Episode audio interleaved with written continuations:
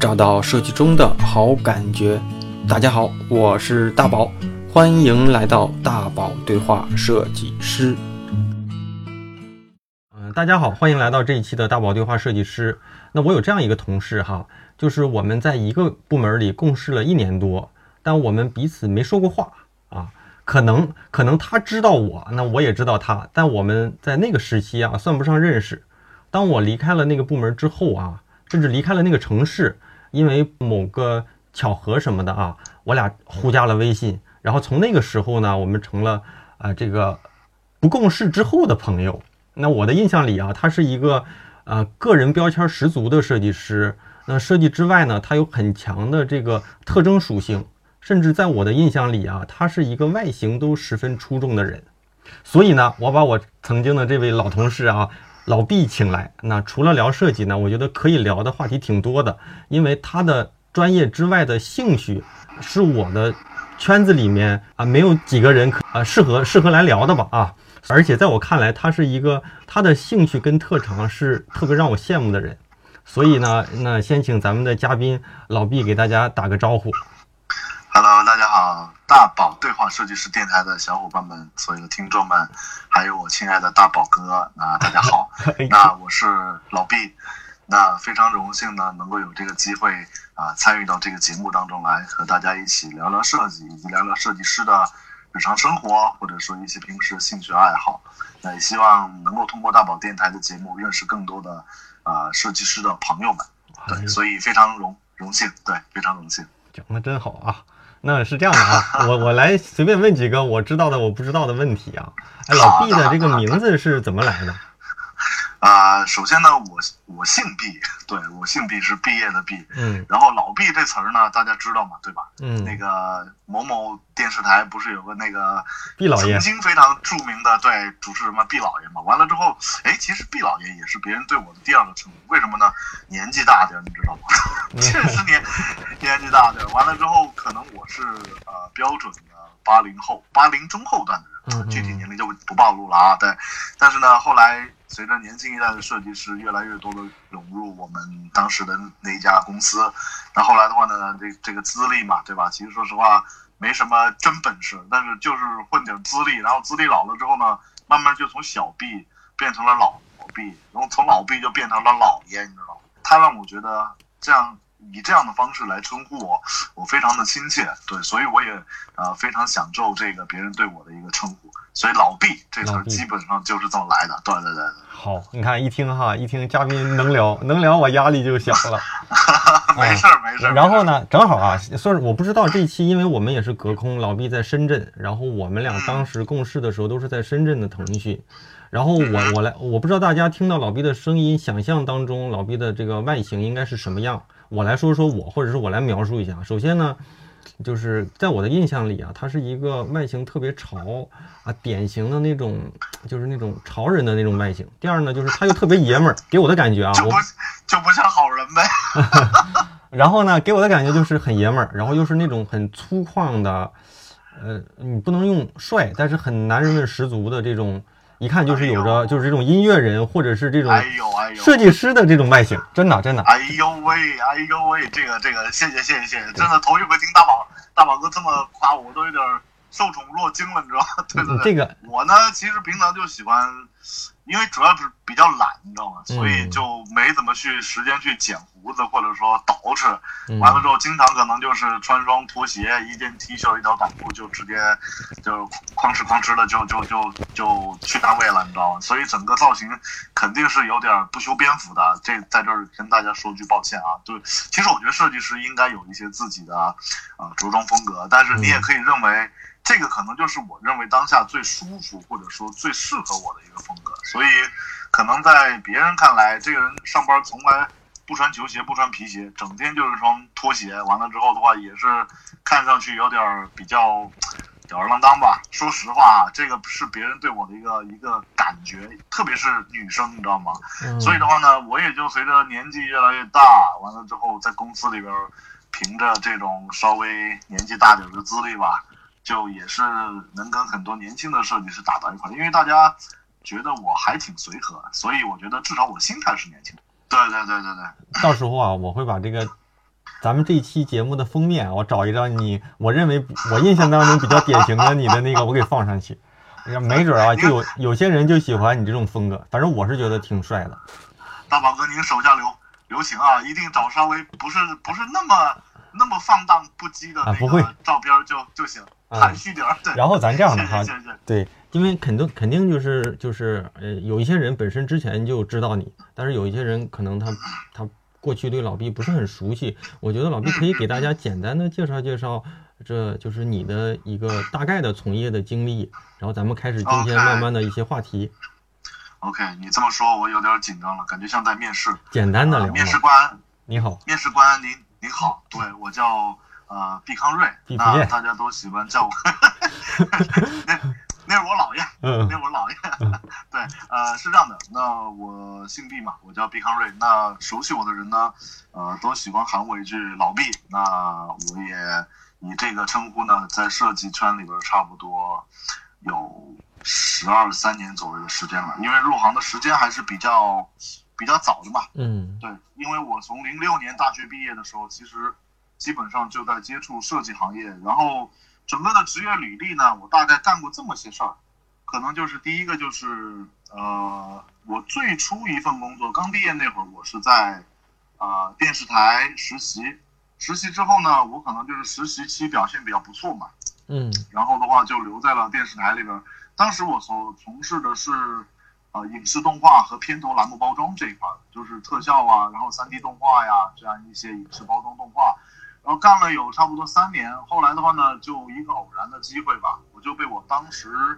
呃，大学里边的教授完了之后就跟我联联系，说他们这边有一个动画片的项目。顺便呢，也想招那个相关的数字媒体技术方面的一些专业老师。嗯，那鉴于我当时的一个专业背景吧，可能我在学校是属于比较，说实话，可能是比较喜欢钻研技术的。然后可能没怎么打游戏，一天到晚净瞎琢磨什么 3D Max 啊，然后 AE 啊，Diffusion 啊，然后 PS 啊这些技术软件，因为我我挺喜欢的，我说实话。嗯，所以。后来的话呢，我就机缘巧合的，在我的大学教授的推荐之下呢，我就进入了我的母校，然后成为了一名人民教师，啊，所教的专业呢就是影视动画和数字媒体专业方向。然后当时我记得一个最主要的项目就是完成了一部，啊，和上海 SMG 广电集团一起去联合制作的一部动画片，是二十二十六集的动画片，叫《安元小》的。然后后来的话呢，在那也干了差不多三年多四年的时间。其实教师是一份非常舒服的工作，真的真的特别舒服。你在学校里还是这个打扮吗？啊，在学校其实也差不多。哎呀，也差不多，知道吗？这个这个，现在想想其实有些惭愧，因为为人师表，为人师表。嗯。有的时候的话，你作为人民教师应该有的这种形象，其实还有的。但很抱歉，可能我一直以来对这个方面并非不重视，我只是觉得。如果我想要把自己的专业做好，或者说帮别人把课上好，那我可能就喜欢以一种最舒服或者自己最放松的方式去去面对大家。嗯嗯。但是最起码的尊重还会有。你说见人光着膀子，或者说那种不修边幅不至于，但是可能我会习惯就是 T 恤短裤，然后拖鞋或者说球鞋。嗯。但是我觉得，我觉得这个可能是我的一个。我觉得我得改，你知道吗？真的，我我觉得我得我我得改，对。所以后来的话呢，做了三年多的项目之后，我当时就觉得，是不是大学就是自己接下来未来几十年的职业生涯当中的最后一个选择了？那当时的话呢，我就说实话，其实有些不甘心吧。那后来我就在了工作了三年多以后，恰巧是那个动画片的项目正式交付之后。那我就离开了学校，离开学校大概是二零零九年的样子，我就来了深圳，然后所以转眼间我已经来到深圳这个城市有十年了。嗯，后来的话呢，到深圳的话，第一家公司开始是在一个奥地利的设计咨询事务所，后来的话呢，从那儿出来之后，我就去了华为，去了华为之后呢，我在二零一三年、一四年的时候呢，就加入了我们深圳腾讯。那后来的话呢，我又在一些硬件厂商，比方说 vivo 啊，或者说啊相关的一些厂商吧，有过一些工作经验。后来主要是在 vivo，在 vivo 出来之后呢，现在我是在一个叫小鹰科技的一个公司，它是一个啊、科技的金融公司，那也是因为说在体验这块儿的话，越来越多的金融行业会比较重视产品体验，所以我也觉得啊、对自己来讲是一个全新的领域。那我特别喜欢挑战和尝试新的事物，所以的话，在这来深圳十年的过程当中呢，我也经历了两到三次的啊、跳槽，然后的话，就现在这个状态，可能就是呃负责我们小鹰科技整个的产品体验以及品牌设计相关的一个啊，呃执行和管理工作。对，这个可能就是我到目前为止整个职业生涯当中最为主要的一些阶段点。对，大概是这样啊。嗯，你有什么问题想问我？啊，呃？其实我也对你，我不是，如果如果宝哥这么问了，我也就问问问你，不是，我想说啊啊，你说你说，不是我我我逗你玩我把你当面试室的人了，我觉得你说的好详细啊。嗯，对我们这边有什么要求？还好还好，管饭管饭就行，广泛就行。其其实是这样哈，就是你看，你说你一三年入职腾讯，其实我我是一三年去的深圳嘛，那会儿我你你可以说说点实话，那会儿你知道我吗？呃，我知道，我知道，但是我知道。坦白讲，我不知道你，我我不知道大宝这个名字，啊，但是你知道我这人还记，得吗？对，你还记得吗？我第一次，咱俩第一次在聊天的时候，嗯我就我就感觉，我说我记得你这个人的长相，对，就是我看你现在这张照片，我我知道有你这么一个人。嗯但是当时作为我来讲，我一这个人生地不熟的一个呃，怎么讲？我那时候应该是二十六七岁吧，咱俩所。以那个时候我就觉得腾讯的话，对我来讲，其实是我当时我认为真的是我职业生涯当中，我觉得让我最值得骄傲的一个一个一个经历，因为我真的对腾讯我是特别的，我感觉那个地方特别神圣。是吧？那那个时候，CDC 对我们每一个设计师意味着什么？我想这个大宝你心里嗯其实也是有同样的感受的，对吧？那嗯我们我我是觉得，如果能加入那个公司，我我肯定能遇到特别多特别优秀的设计师。所以那个时候我，我其实对你的印象呢，我就感觉我我记得你这张脸，你知道吗？嗯，但是我更记得你这张脸。哎呀，这我脸特别大，你知道吗？印象肯定特别深刻。嗯，这个咱不互捧，但是说实话，我觉得那个时候你在腾讯部门里的知名度应该比很除了总监嘛，除了几个 leader，你应该属于特别高的。一是一是因为可能就像我刚才说的那个外形比较就是比较比较有个性一些，第二个就大三粗，不是不是大粉就是虎扑。另一部分就是，我现在也不藏着掖着了。另一部分就是他给我的感觉，他是一个呃半音乐人，因为当年腾讯不是有那个叫 Q 哥 Q 妹，是不是？啊，然后哇这个那那这个名字真的，哇，真的感感觉很很久远，你知道吗？对，这个 Q 哥 Q 妹呢是是一个腾讯内部的一个音乐比赛，然后当年你是是是第一名吗？呃，我是第二名，第一名是给我们呃成都的一个 S 职能线的小姐姐啊 Ruby，然后夺得了，但这个姐姐现在也离开咱们大鹅厂，然后自己出去闯新天地去了。嗯，然后当时但但是其实整个过程我觉得很很愉快，而且很难忘的经历。其实我们现在都还经常会有联系，嗯，然后挺好的。对，然后这个 Q 哥 Q 妹呢，我我来我来给铺垫一下。首先就是，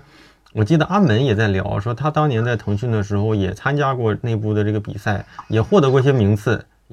对吧？这个比赛我操，好像就当年我记得我们部门有一个有个谁来说来着，好像也是一个评审，他就说，他说腾讯的这个内部的这个比赛不亚于什么超级女声的这个专业程度，因为因为决赛是不是都来一些明星直接当评审？我那次决赛来了一个什么来着？来了一个什么明星？他不是一个明星，确切讲他是一个电台 DJ。这哥们儿叫武周彤，我不知道你认认不认识。我不知道，但后来我记得都是有那些什么就专业的明星来做评委。呃，因为腾讯本身其实有这方面的一些资源，你像什么年会啊、圣诞晚会这东西，基本上什么陶喆、羽泉呐、林俊杰啊，全都请来过。所以这方面资源可能对腾讯来讲，还行，我觉得对，就就就还行，你知道吗？嗯，然后然后那年你们对那年你们是拿了第二名，原来对，我们拿了第二名，对对对，第二名。我当时是跟另外一位设计师，我知道我们两个人搞了一个组合，你知道吗？嗯，然后我就觉得之后牛逼，哎嗨，玩了。然后，然后咱们就把这话题引到那哪了，引到音乐这块儿。其实，那个我记得去年的时候我还跟你说，我说我想买把吉他，我第一个想到的人当时就是问的你。然后记得对，然后然后我们俩聊这个话题，咱俩聊电台，约电台约了有一两年了，但是呢，对吧？然后最近觉得可以聊的时候，我就发现其实，呃，我跟老毕可以聊的，除了设计之外，就是我觉得是别人聊不了的，就是音乐。所以啊，就是我想说的是哈，我不知道音乐在你的日常里是一个什么样的角色。它是一个除了家人之外，甚至比工作还要重要的一个角色。是吧？对，其实这个问题，我觉得自打你开始说我们可能会聊到音乐这个话题，其实我就在酝酿，我就在自己去整理思绪，我在反问我自己：音乐对于我来讲到底意味着什么？所以想来想去，我觉得可能工作啊，你你你会接触不同的项目、不同的公司、不同的同事，甚至不同的老板。那但是你的家人肯定是不变的。那除了家人不变之外呢？对于家人这种。感情的一些情愫，我觉得最相似的另外一个一个一个爱好吧，可能就是音乐了。对，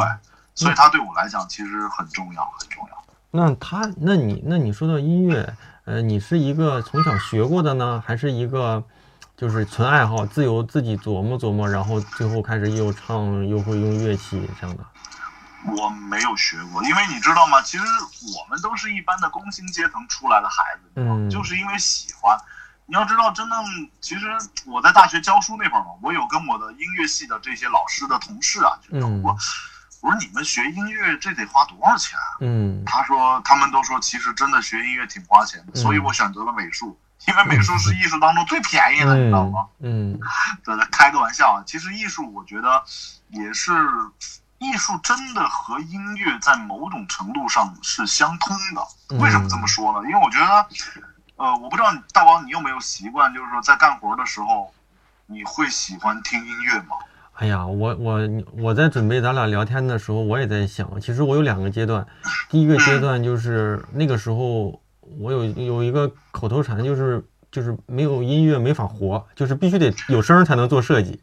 然后第二个，但但是但是第二个阶段就是我发现我喜欢，就是我可能是后来开车的原因，就是后来开车的时候我就喜欢，不知道从什么时候开始喜欢听电台，从听电台到开始做电台。后来我现在日常的生活里啊，就两个状态，一个状态就是做设计的时候特别费脑的时候呢，我就什么都不听。然后第二个就是很轻松的时候呢，我会听一些人瞎聊啊，叫北京这种就是逗逼。啊，几个人瞎聊的那些电台，然后包括说现在也有这这样的一个设计的专业类的电台，反正现在喜欢听说话，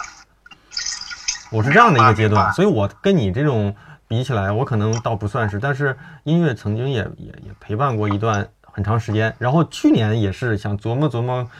嗯，也不能说是想学一学吧，但是我觉得可以玩一玩，但是没坚持下来。其实我觉得更多的角色，嗯，更多的性质。其实我听完你聊之后，我觉得有些东西咱们是一样的。首先，声音这个东西，其实是我感觉声音这个东西，当然了，我肯定是泛指比较美美好的、美妙的那些声音嘛，对吧？嗯。你哪怕比方说相声。相声可能也会出声，但是相声给你能带来欢乐。我特别喜欢听听相声。嗯，然后第二个就是音乐，音乐可能不同风格的音乐带给你的感受是不一样的。因为我之前我在零九年的时候还拿过一个全国乐队选拔赛的全国亚军啊，那个时候可能就是差点会改变自己这一生的一个职业方向，因为那次我们差点。跟台湾的金牌大风公司，我们能签约，然后可能从那个时候，如果选择了签约的话，我可能现在是一名职业歌手，火不火是另外一回事儿。但是我觉得这个经历其实也是音乐带给我的，所以我觉得音乐对我来讲，可能对于其他人会更为重要一些，它有些不太一样。嗯，对，所以我觉得咱们有些地方应该是挺像的。嗯。嗯，那咱说到音乐了啊，音这个音乐其实还是一个比较大的词儿嘛。那老毕是一个，就是你说你也玩音乐，然后你也你也你也喜欢听音乐，你也唱歌，你你的风格或者你喜欢的风格是什么类型的？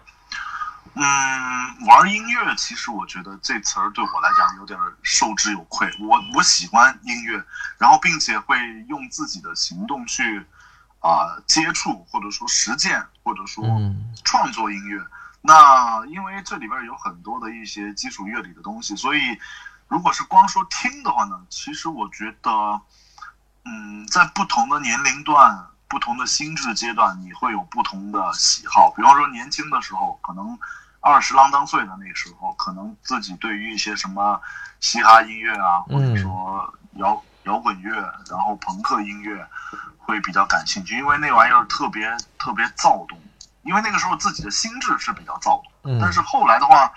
可能听的音乐就稍微的会更有内涵了一些，比方说听呃酸爵士，然后听一些呃爵士乐，听那个古典音乐，甚至听一些这种实验音乐。但是我对音乐的感觉是我比较喜欢旋律性比较强的。那可能这个是我这个三十出头的这个阶段的一个对音乐的一个感受。那不知道当我四十岁的时候，我说不定可能喜欢喜欢听中国传统音乐，喜欢听民乐。其实我现在已经有点感觉苗头，就是说我喜欢听一些什么，比方说呃竹笛的，然后喜欢听一些古筝的，然后啊特别有很多现代的这种音乐风格大融合的一些曲风，它可能是钢琴配古筝。或者是钢琴配一些啊吉他啊，但是对于吉他的音乐的爱热爱呢，我觉得是我很包容的。比方说电吉他或者指弹吉他、民谣吉他，然后嗯摇滚乐，然后 funk 音乐、爵士乐，还有朋克音乐。其实但凡有乐队的话，基本上这四大件儿里边，几大件儿里边的话，都少不了吉他。那各种各样的吉他，其实我都很很喜欢，因为它带给我的感受是不一样的。嗯。对，所以我应该是一个，我觉得我是一个音乐的融合者。嗯，哎，那你自己有几把吉他？哎呦，我记得你告诉过我，但是我但是我再再问问，数字有更新，数字有更新。我这么说吧，如果我要是我要是可能啊，这段时间工作绩效绩效。比较好啊，我兜里有俩钱儿的话呢，啊，我可能不会去买化妆品，也不会去买游戏点卡，也不会买电脑，我应该是我的钱基本上都花在琴上边了。所以你问我几把琴，我估计到现在，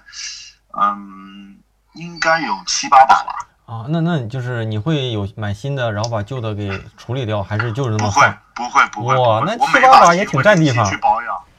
是挺占地方。所以我媳妇儿经常跟我说，她说。这样吧，你要是想买把好琴的，你就把其他从这几把琴里你选一把，你给我更新替换掉。我给你的总额可能就是十把琴，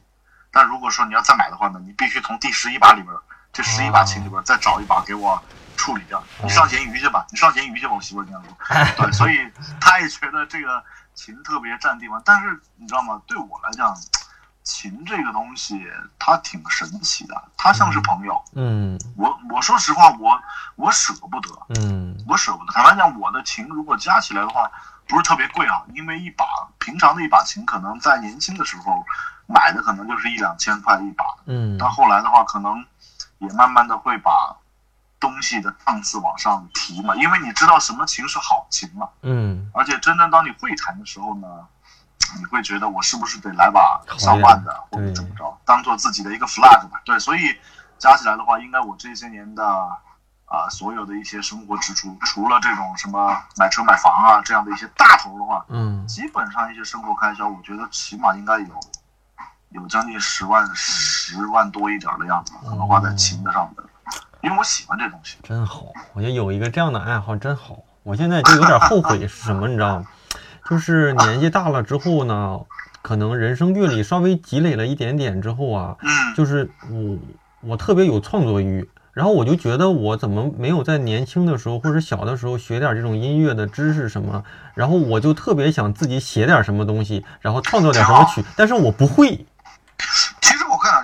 真的很。很简单，你说你就拿说咱们说的那个民谣吧，嗯，说宋冬野啊、姚十三呐，嗯，然后这些唱唱民谣的陈粒啊，嗯，其实作为民谣来讲，对对对，赵雷，其实作为民谣来讲，如果真的从乐理的技术层面来分析这个东西，嗯，其实真的特别简单，基本上民谣就是五六个和弦，什么 C D A M E M 大 F，然后 G，最多加个 B M。它不会像流行乐那样有那种特殊和弦。民谣是最简单的，因为民谣的一个重点是聚焦在这个歌者本身的故事，以及他在创作过程当中的一些一些灵感或者思路，它更多的是寻求感情上的共鸣，而并非说单一的像古典乐一样，什么高声部、中声部、低音声部，然后弦乐声部、打击乐声部，然后啊、又是那种那种呃怎怎么讲各个的声部，其实它不会像古典乐那么的严谨。嗯民谣其实我觉得是非常自由的，所以你现在也没什么后悔了、晚了或者怎么，任何时候都不晚。只要你会了这几个和弦，然后你脑袋当中有旋律，有对一些过往的经历或者说一些情感的抒发和表达，我觉得嗯你拿起琴来哼下一些旋律，再配上一些基本的这些和弦，嗯我觉得最多也就一两个月，你就能成为一个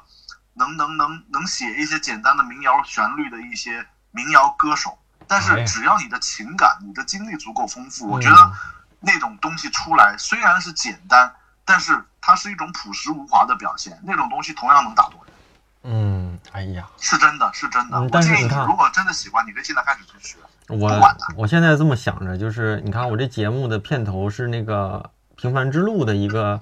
就是嗯吉他的一个片段嘛。然后我现在就是一点一点、一点一点，特别不喜欢用别人的东西。我现在的目标就是明年吧，我我想的就是明年再把吉他给捡起来，然后再玩一玩、练一练、学一学，挺好，挺把这个片头给换，了，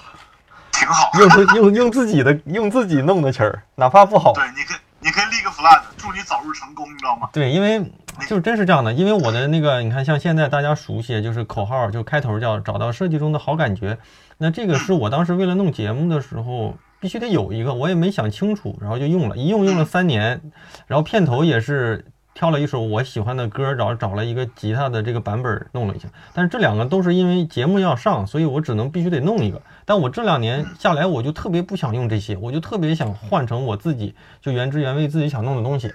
所以我感觉这事儿该你应该需要这个，而且这个东西对你来讲迫不及待。我觉得你一秒都不能让它等，哎呀。你，现在就可以拿拿起吉他，然后把你的情感的东西给抒发出来。因为题外话，说个嗯题外话，就是我们在前年的时候，我有一个就一六年的时候，嗯。我们大学毕业十周年嘛，大学毕业十周年呢，当时咱们就搞搞了一个同学聚会，你知道吗？嗯。回母校去了。完了之后，当时我就为我的母校十周年的一个同学聚会，我写了一首歌，叫做啊。啊、四年的四年的家。啊，对然后我当时记得很清楚啊，嗯，我当时在唱这首歌的时候，我是拿着吉他在我们的聚聚会的一个酒会上在唱的。嗯其实当时给我感觉就是我我我唱哭了很多同学，你知道那种感觉吗？嗯就很多同学听到这首歌，他们会会流泪，这个让我觉得特别打动的，就是嗯大家好像真的知道我我我歌里边唱的是什么，因为我的歌词可能就是我们四年的家，完了之后可能就是包括男同学在寝室抽烟头啊，或者说谁谁谁第一次在大学里面第一次跟女生牵手啊谈恋爱啊，嗯，然后或者说一些在大学校园里面忆往昔特别容易让人印象深刻的一些事儿，我觉得这个东西应该是戳中了我同学的一些共鸣，对让他们能够有一些共鸣，所以他们会哭。嗯然后我觉得这个可能就是真正音乐的最最美好的一个表达和它的价值所在，它能打动人。嗯不管你的东西，你的音乐是否是所谓的特别高级，然后什么转位和弦，这个和弦那个和弦，什么那个转调，跟这些东西都无关。你的真实情感表达是否能够直击到受众者的心灵里边，我觉得这个是最重要的。这个是我特别喜欢音乐的一个主要原因。嗯，它很神奇，嗯它很神奇。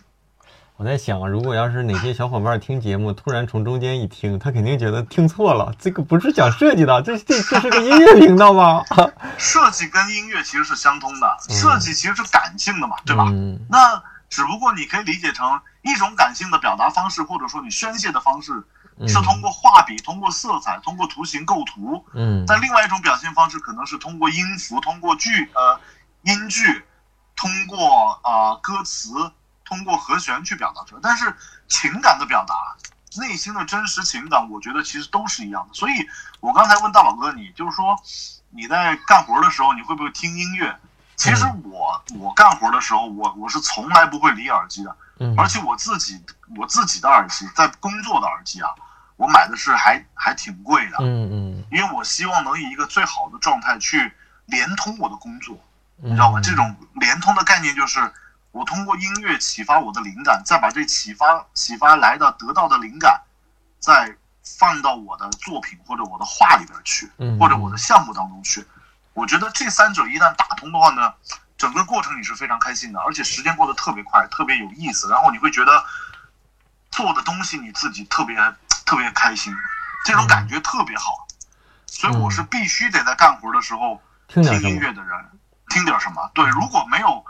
我觉得如果我要再画那种，比方说啊，咱们做一些新年闪屏的时候，可能要一些比较热闹的、有氛围感的，那我肯定会选嘻哈，嗯，或者说是选那种朋克乐，然后或者是听郭德纲的相声。我要让自己以一个开心，或者说有点小亢奋的状态去做这个活。但如果说我要做一些比较公益类的，或者说什么，你像我们就是那一年的汶川大地震，对吧？这种比较让人有点有点悲情或者有伤感的东西的时候，那个时候我可能就会听一些比较小忧伤的一些比较小调为主的一些音乐，因为那那个东西，它情感上给你的表达是会有一些有一些阴郁，嗯，有一些抑郁，但是呢，那个东西你听完之后，你画出来的东西是不一样的。嗯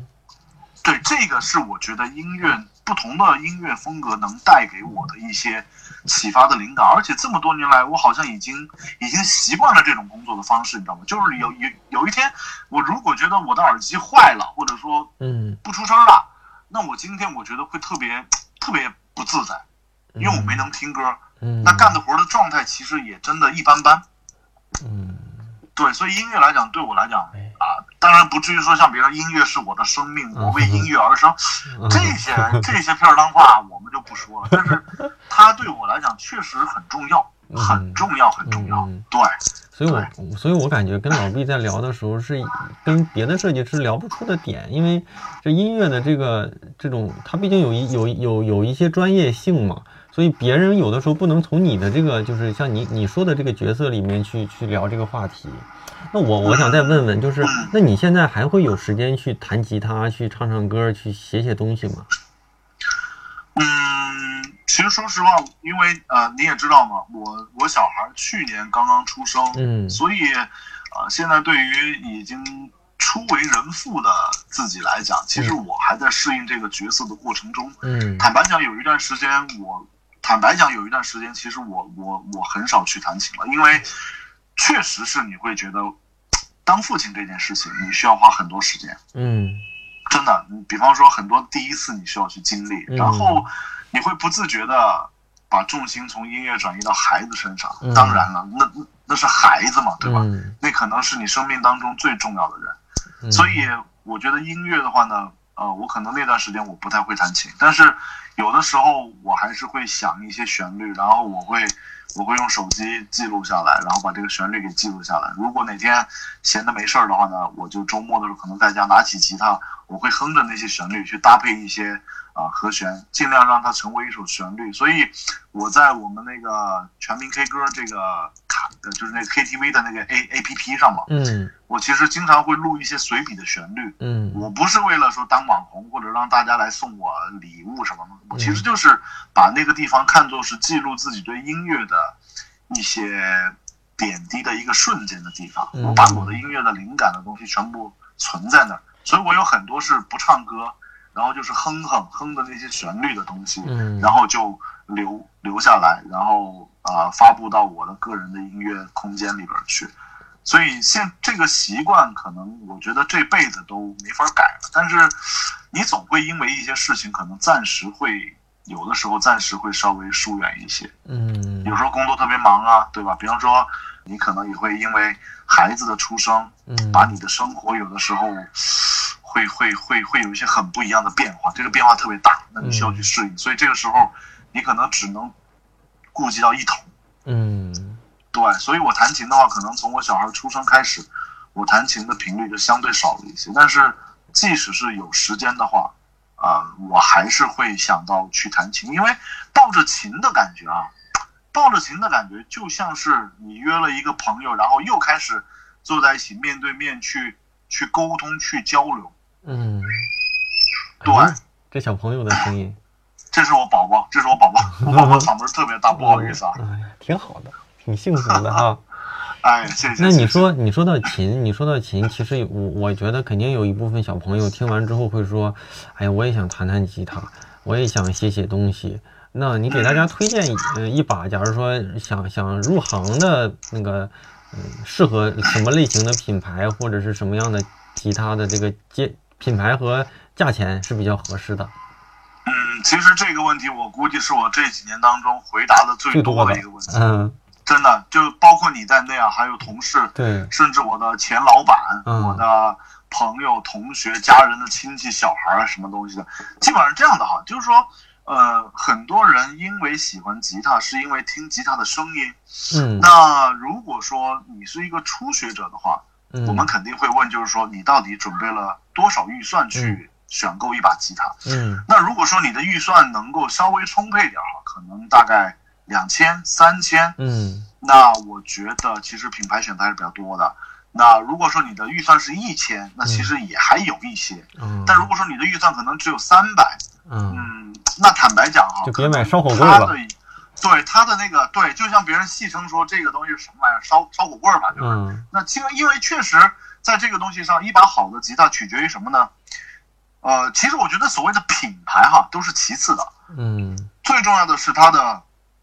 材料，嗯，其实材料也跟其实材料说白了就跟钱挂钩，一方面是材料，第二是这个公司对这个琴品牌的，就是这个制琴公司啊，嗯，这个琴的品牌公司对于工艺这块的一个把握。嗯，那如果说你是刚刚初学的，你从来没弹过琴，你的预算可能是有一千到一千五百块钱，嗯，那我可能会推荐啊、呃、我们广州的一个品牌，这个真的不是广广告，因为我弹的琴的品牌其实还挺多的，说实话。从一两千到一两万，我都有谈过，所以我觉得我有这个发言权去给一些建议，大家可以听一听。如果你是一个初学的，你从来没有弹过琴，然后呢，你可能唱歌会唱歌不会跑调，然后呢，你也有基本的节奏感，那我觉得至少你应该准备一千五百块钱，一千到一千五百块钱去买这把琴。呃，品牌的话，我推荐像国内的什么 Saga 呀。还有叫做一个 Recording King 录音之王，然后还有 S A G A 叫 Saga，它是中国广州的一个品牌。当然了，还有最早的一个吉他老牌子叫广州红棉，啊，然后还有就是啊那个雅马哈，雅马哈，雅马哈的 F 七幺零大概也就是一千多一点，七八百。嗯，然后的话，对，基本上这几个牌子会比较好一点。还有那个。中低端琴的话呢，嗯，国产的琴其实也还不错，像什么法利达呀，然后呃马蒂娜，还有呃基本上这这些牌子吧，这些琴都能在一千五以内能够买到型号，但是只是入门级的型号啊，嗯，因为它不带电箱，带电箱的话可能会还会加一个外置的一个哦一个内置的拾音器，嗯，然后可能预算还会往上，但如果你有两千到三千的话呢？那我就以你两千五百块钱为准吧。嗯嗯。那你的选择就能非常非常多了。你两千到三千的话，你可能雅马哈的中高配的，嗯，然后 Saga 的中高配甚至顶配的，然后还有嗯两三千，法利达两三千是有的，露营之王两三千也是有的。嗯。那如果说啊、呃，你会发现一千五到三千的价位，基本上我说的品牌差不多都是这些，对吧？嗯。那如果你的预算是稍微高一点，确实你不差钱儿，嗯、你想说，哎，给我来个五千的，那不懂就是更多了。那你觉得刚就是就是入行的人，就什么都不懂的人，适合买那么好的吗？不适合，说实话。所以就是两三千就够了，一两千到三千，一两千真的足够了。嗯，如果你是两千块钱以内的话，那我觉得对初学者来讲已经是很好的琴了。对。已经是很好的，所以大家听到听到这个这些牌子的，然后找一个自己能接受的价格就行，是吧？对对对，基本上网上都是有这雅马哈，嗯，还有叫 S A G A Saga，对这个你跟我也推荐过。嗯，如果你要买好点的话，你比方说再往上走，可能就多了，因为吉他这个东西真的上不封顶。我再再往上说，我估计能说到十几万的木木吉他都都可以聊得到。什么、嗯、呃，塔克米啊，然后手工的 Lakewood 啊，还有弹指弹吉他的那个呃 Ramos，然后还有那个 Martin，对吧？还有 Martin 的系列，还有 Tyler Fender，哎，呃，还有这些牌子，其实基本上啊，Golding，还有哎呀，呃 Lowen，老哦是 Loden，这些牌子基本上可能都是一两万起，甚至七八万、大大几万、上十万的左右的这个，那那个其实我就觉得没有太大必要了，嗯，没有太大啊，sorry，还漏了一个顶级品牌啊，这个真的不应该，Gibson，你说了我们也不懂啊。全世界第一个制作电吉他的品牌叫做吉普森啊，Gibson，所以对很多真的很多。这样的，那个到时候啊，咱们还是到时候大家肯定有的人说你说的我也不知道是哪几个字儿，到时候咱们节目录完了，那个老毕可以把这几个入门品牌推荐几个，然后咱们在公众号里面给大家也分享一下。好呀，好呀，好好呀，这个是好呀，好呀。对，这个是呃设备问题啊。另一个呢，就是就是比如说你喜你的这个设计风格，或者是你喜好的这类风格，就是跟你玩音乐这么多年有影响吗？我喜好的设计风格跟我们，你是说，呃，设计的风格就是你会会不会影响我对音乐的不是反过来，选择？而是音乐会不会影响你的设计？会，毫无疑问。嗯，会就我刚才其实我有聊到过一点嘛，就是说我在做不同设计的，呃，我在做不同类型的这种设计需求的时候，嗯我首先做的一件事情，真的我会很认真的去做这个调整。什么调整呢？选音乐，我接到一个需求，可能是圣诞专题什么什么什么东西的一个需求，对吧？嗯。我会我会把手上的笔或者说把那个手绘板先停下来，嗯，停下来完了之后呢，我可能会去先在我的播放的列表当中，我去找到一个我认为适合这期设计主题的一个歌单。嗯。比方说呃，funk 爵士乐，或者说节奏架子鼓，或者说啊、呃以圣诞专题为主这些音乐，或者说一些呃欧美西方的一些这种经典音乐，比方说像那个什么人鬼情未了啊，然后此此情可待啊，嗯，然后什么呃一些这种经典的电影音乐，因为我对圣诞的理解可能就是它是属于那种状态下的那种那种氛围营造出来的东西，嗯。所以我会很认真的去选择音乐，选择可能花个十几分钟，我会先选择好一个歌单，然后呢我再开始播放，然后我再来干活。嗯对它对我很重要，重要到就是说它会打断我设计的工作，嗯，我要停下来找音乐，找好音乐之后我再去干活。哎，我跟你还不太一样，虽然我我不是这种这种，呃，像你这么专业的啊，就是我作为一个听歌的人，我其实听东西还比较就是专某某某些风格，就我可能就听这些风格，所以你看我的片尾曲，就是咱节目过往的这些曲曲子，很多人都说哎特别好听，特别好听，但是你会发现其实就那一类，基本上都是那一类，要不就是乡村音乐，要不就是民谣，然后基本上就是这一类，太燥了，我还听不了。我听不了。其实音乐这个东西真的特别自由，你可以理解成嗯特定的音乐风格是为特定的人准备的。就一个人一个口味儿。你说的是专业，这个萝卜青菜各有所爱，嗯没什么对或者错，你喜欢什么都是对的。嗯真的，你喜欢什么都都是对，因为音乐本身，如果你要是把音乐当成公式的话，嗯我觉得特别累，你知道吗？嗯，对，嗯只有是一个特别自由的状态下，我觉得你去做这个事儿，你才有可能能做好。嗯，那对对，所以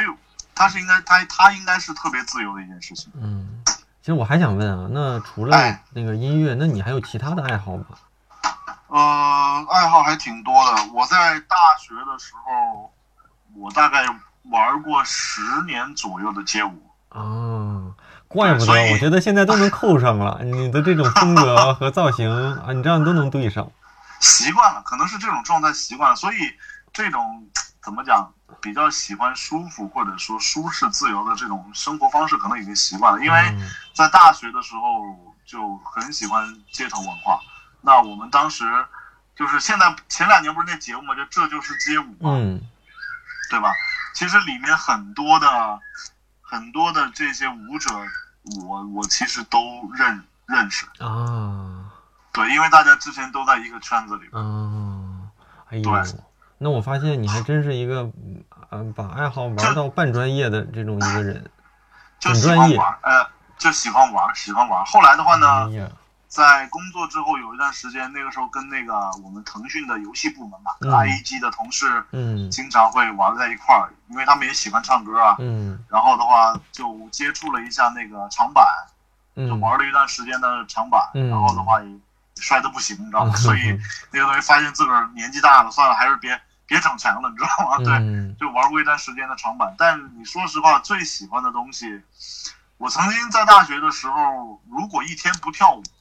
我会不知道今天晚上要干嘛。啊就把每天下课之后，我就直奔那个排练房、奔舞房，当成那种生活习惯。如果今天要是国庆节，嗯那个舞房要是休息、放假不开不开门，嗯我们就我们一个舞队大概有十几个人吧，可能真的就是在街边跳了。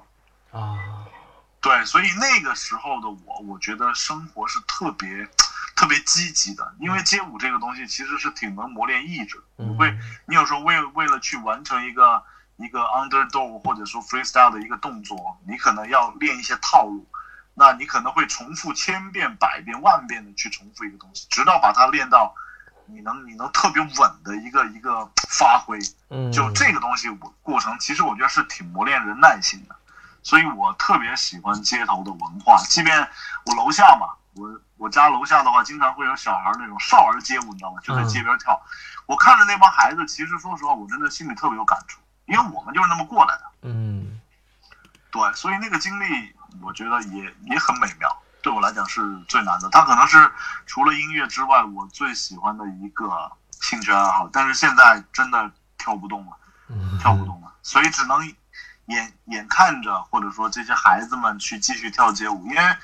我能感受到他们那种对于街舞的喜爱，以及舞蹈带给他们的自信和他们的那种那种积极向上的精神，我觉得挺宝贵的。所以我的性格从大学的不太爱说话、闷闷不乐，或者说很内向、很腼腆的性格，为什么变成现在厚脸皮跟人聊天不带停的那种？其实我觉得也是因为街舞给了我一些外向的一些因子，它让我变得更加的外向，更加的善于去沟通和表达自己。我觉得挺好的。嗯从这个层面上，其实我挺感谢街头文化的。哎呀，我怎么听完下来，我我觉得你的青春怎么那么精彩呢？然后我就对照着想我我的大学，我的大学好像就没有那么多事儿干，我基本上就是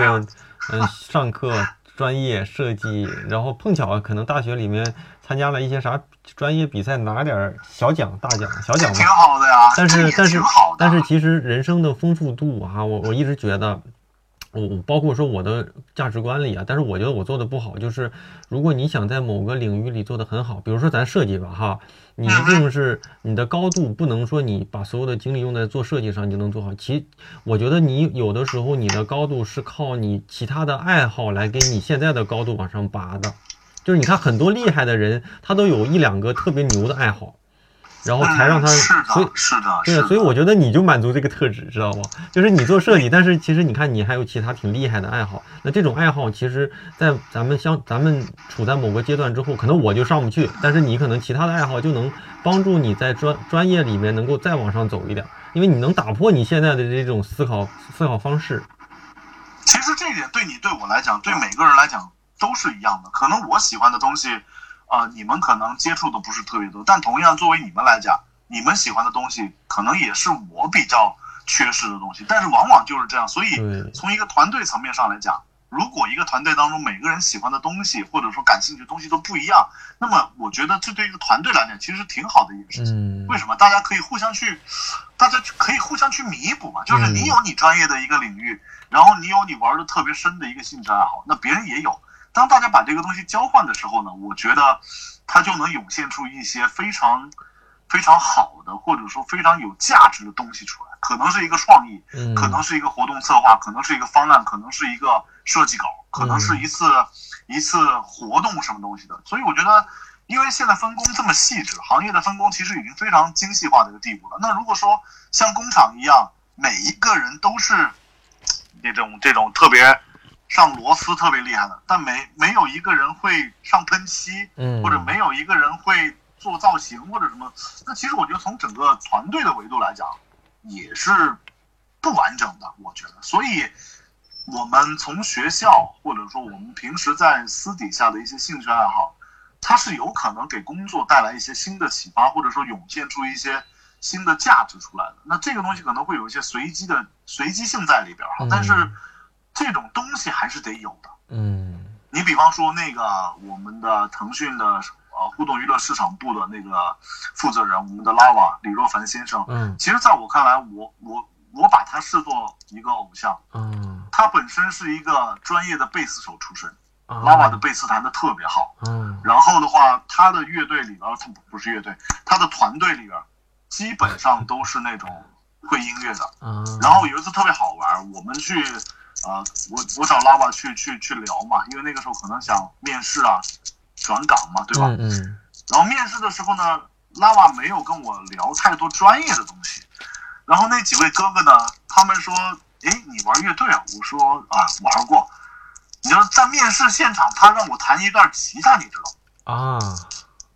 我就觉得这个这个团队真的不一样，太有意思了，你知道吗？嗯对，所以一旦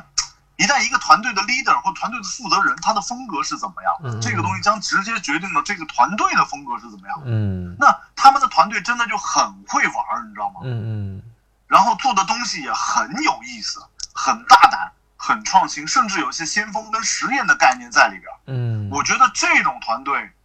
活该他能成功，真的，嗯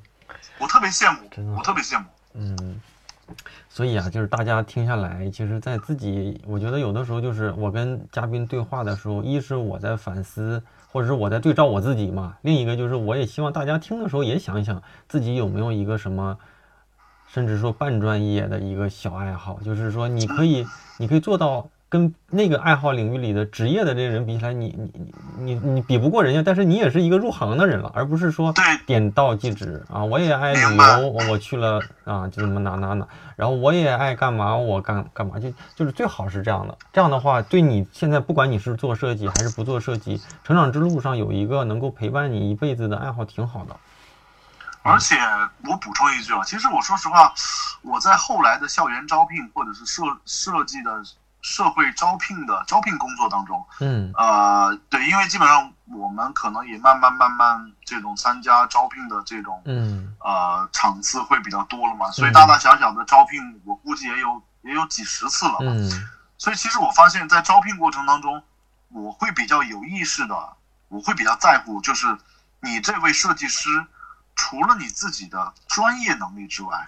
你还有没有什么兴趣爱好？而且这一点其实对我来讲，他在个中占的比例啊，会越来越重。嗯，因为我觉得，如果一个一个有兴趣爱好的人，证明这个人是很热爱生活、很享受生活，并且善于观察生活的人。这个东西本身从你们的职业素养上来讲，我觉得是很重要的。嗯那如果说你玩一个东西，你能把它玩深了、玩透了，玩到别人玩不到的深度，嗯，那我有理由相信你在专业当中的这种钻研的态度跟你的一个耐心，你是能沉得下来的。所以他们的这个维度对我来讲，是让我相信他们在后续的工作当中是能够呃很好的，并且很有耐心，能沉得下来的去钻研技术的这么一个参考依据。嗯所以其实，比方说我面试了，我可能就会，你平常有没有兴兴趣爱好？嗯那我喜欢摄影，哎，不错啊，有没有你的摄影案例？那他们会把他的摄影的照片发给我看，我能从构成当中，我能从色彩当中，我能从人物关系这种近啊远近关系、虚实关系当中，我是能够洞察到一些他的设计、他的审美以及他的一些职业素养跟设计涵养的一些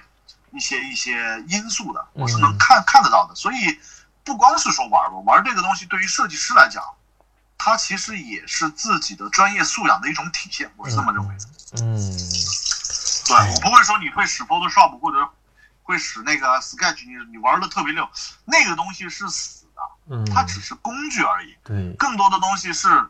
什么样的人，一个什么样的人坐在电脑前面，用了这些死工具，他能完成一个非常鲜活、非常有生命力、非甚至是有有灵魂的一个一个一个作品。这个完全取决于设计师本身，而并不是软件，嗯，对吧？咱们也知道很多特别牛逼的国外的设计师，其实他不会软件。嗯但即便是那样，他也能设计出一些非常经典，甚至非常趋于完美的一些设设计作品。那我们到底以什么方式去衡量他们呢？啊，你不会软件，所以你不配当设计师。我觉得这个东西在某一点我是不认同的，而是说你对生活的一个感触，你对生活的观察，你是否热爱生活？对你是否热爱生活？你的一个状态会是怎么样的？我觉得这个东西是有可能会通过你的性格映射在你的一个输出上面的。我觉得它是有关系的。讲的真好啊！然后 那个我我是这样想的，本来我还担心跟老毕这这一期节目的时间不够，但我看我看的这个这个这个状态啊，上半场时间差不多了，咱们开始聊嗨了，你知道吗？嗯，咱们还得整下半场，所以啊，就是上半场这个我收个尾，下半场咱们继续聊，因为我担心你把下半场我想聊的话题上半场都给聊完了啊，就是嗯，就是你看啊，过往咱们我这节目做了一百多期，其实就是基本上都是以嘉宾的专业为主啊，他是啊擅长创意的，还是擅长交互的，还是擅长就是广告的，基本上都是这样的。然后我觉得跟老毕的这个聊天，其实我们这这上半场的这小一个小时的时间里面聊的都是音乐，但是可能别人会说你这聊跑题了，但是我是想说兴趣是怎么影响人的。嗯嗯。然后再就是，如果你我相信没有几个设计师说我不喜欢听歌的，我不喜欢唱歌的，应该不多吧？我觉得。对，所以呢，就是如果你恰巧听到这一期的时候，你有一些小的一些音乐的小迷思，也欢迎你在你听到的这个平台里面的留言区，或者是咱们推文的时候这个评论区里面啊，提出你的话题，到时候老毕也可以看看。如果有什么有什么小的咨询啊，因为身边咱们日常身边所谓的准的音乐人，我身边是没几个，所以能问的人我巴拉巴拉两三个人。所以我觉得大家如果正好有问题，也可以咱们这期的节目呢，就可以做一个小的这种准专业的一个小解答，这是第一个。所以咱这期上半场的节目时间差不多了啊，那就非常荣幸，非常荣幸。那咱们上半场就这样，咱们下周再见啊。好，再见再见，谢谢大宝。节目听完了，我是大宝啊。这一期的对话听下来啊，是不是让你觉得内容有一些意外呢？那我觉得，既然是对话设计师。我也希望能和更多有不同经历、不同故事的设计师对话。呃，老毕呢，是我为数不多可以让他来跟我们聊聊音乐的设计师。那想想我的朋友圈子里哈，还有两位，一位呢是经常谈论音乐的，大家可能都知道的阿门。那另一位呢，未来也会上咱们节目啊，跟我们大家也会聊聊音乐的。我我的一位前同事，所以呢，呃，暂时就不提前在这里透露了哈。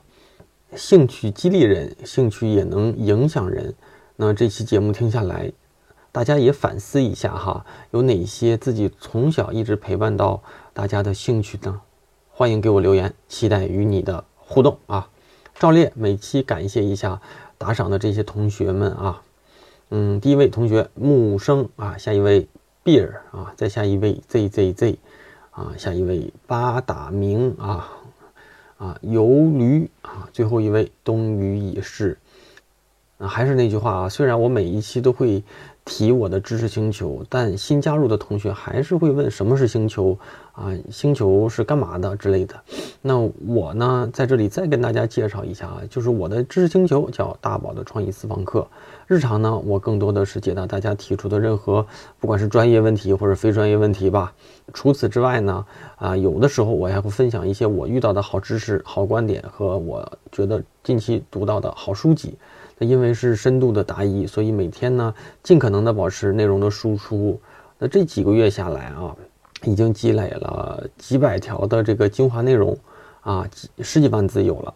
大部分都是初入职场的这些同学们，加入星球的这些同学们啊，遇到的任何专业、职业和感受上的困惑啊，向我的提问和我做出的解答。那我我说的不一定对，但是一定是我经过认真思考过后给大家做的这个解答啊。推荐啊，给也许在职业上有困惑的年轻设计师，或者是大宝设计师的忠实大宝对话设计师的忠实听众啊。加入方式还是在我的公众号啊，不是不是在喜马拉雅什么网易云音乐上面直接发一个啊归队，这没有用啊，就是在我的公众号大宝频道里回复归队归来的归队伍的队，就能收到一一条弹出的消息，扫码呢就能加入了。还是那句话啊。啊，就是种一棵树最好的时间是十年前，第二好的时间呢就是现在啊，现在开始，任何时候都不晚啊。好，这期节目时间也差不多了哈，咱们整场节目呢聊的更多的是音乐跟兴趣，下半场呢就是咱们下周的节目啊，可能聊的就是大家可能跟跟自己关系关系更近的设计和专业本身了。那时间也很长，内容也很精彩哈。这期节目听下来之后，欢迎咱们提出任何你想听到的话题、疑问和困惑啊。然后每周三晚上的十点钟左右呢，网易云音乐、喜马拉雅、荔枝、站酷等主流的播放平台都会同步的更新。聊了这么多音乐啊，所以咱们片尾呢就用老毕的一首歌结束今天的节目吧啊，拜拜。看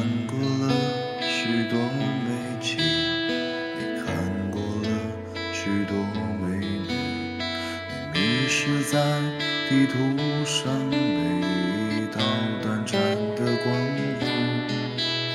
你品尝了夜的巴黎，你踏过下雪的北京，你收集书本里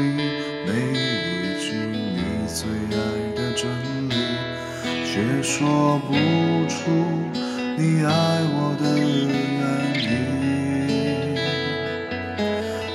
说不出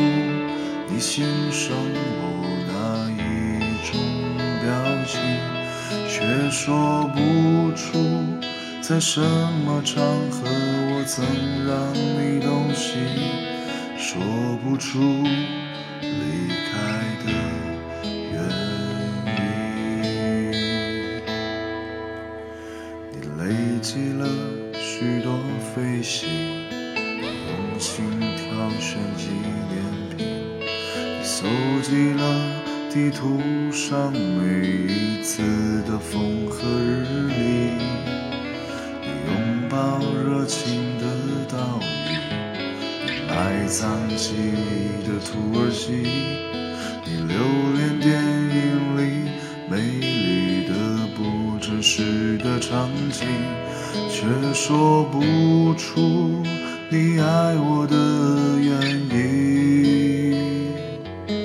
却说不出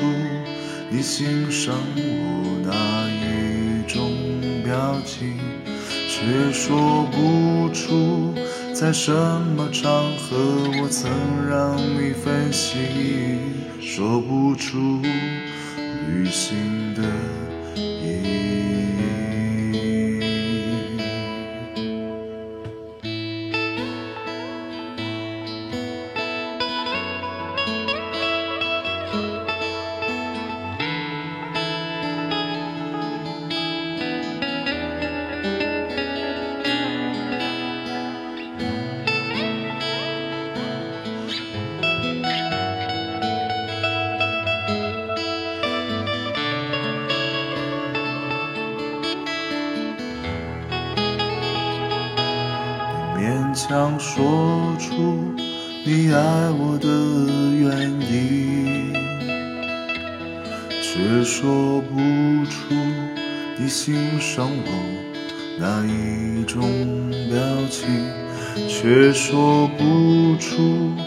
什么场合我曾让你动心，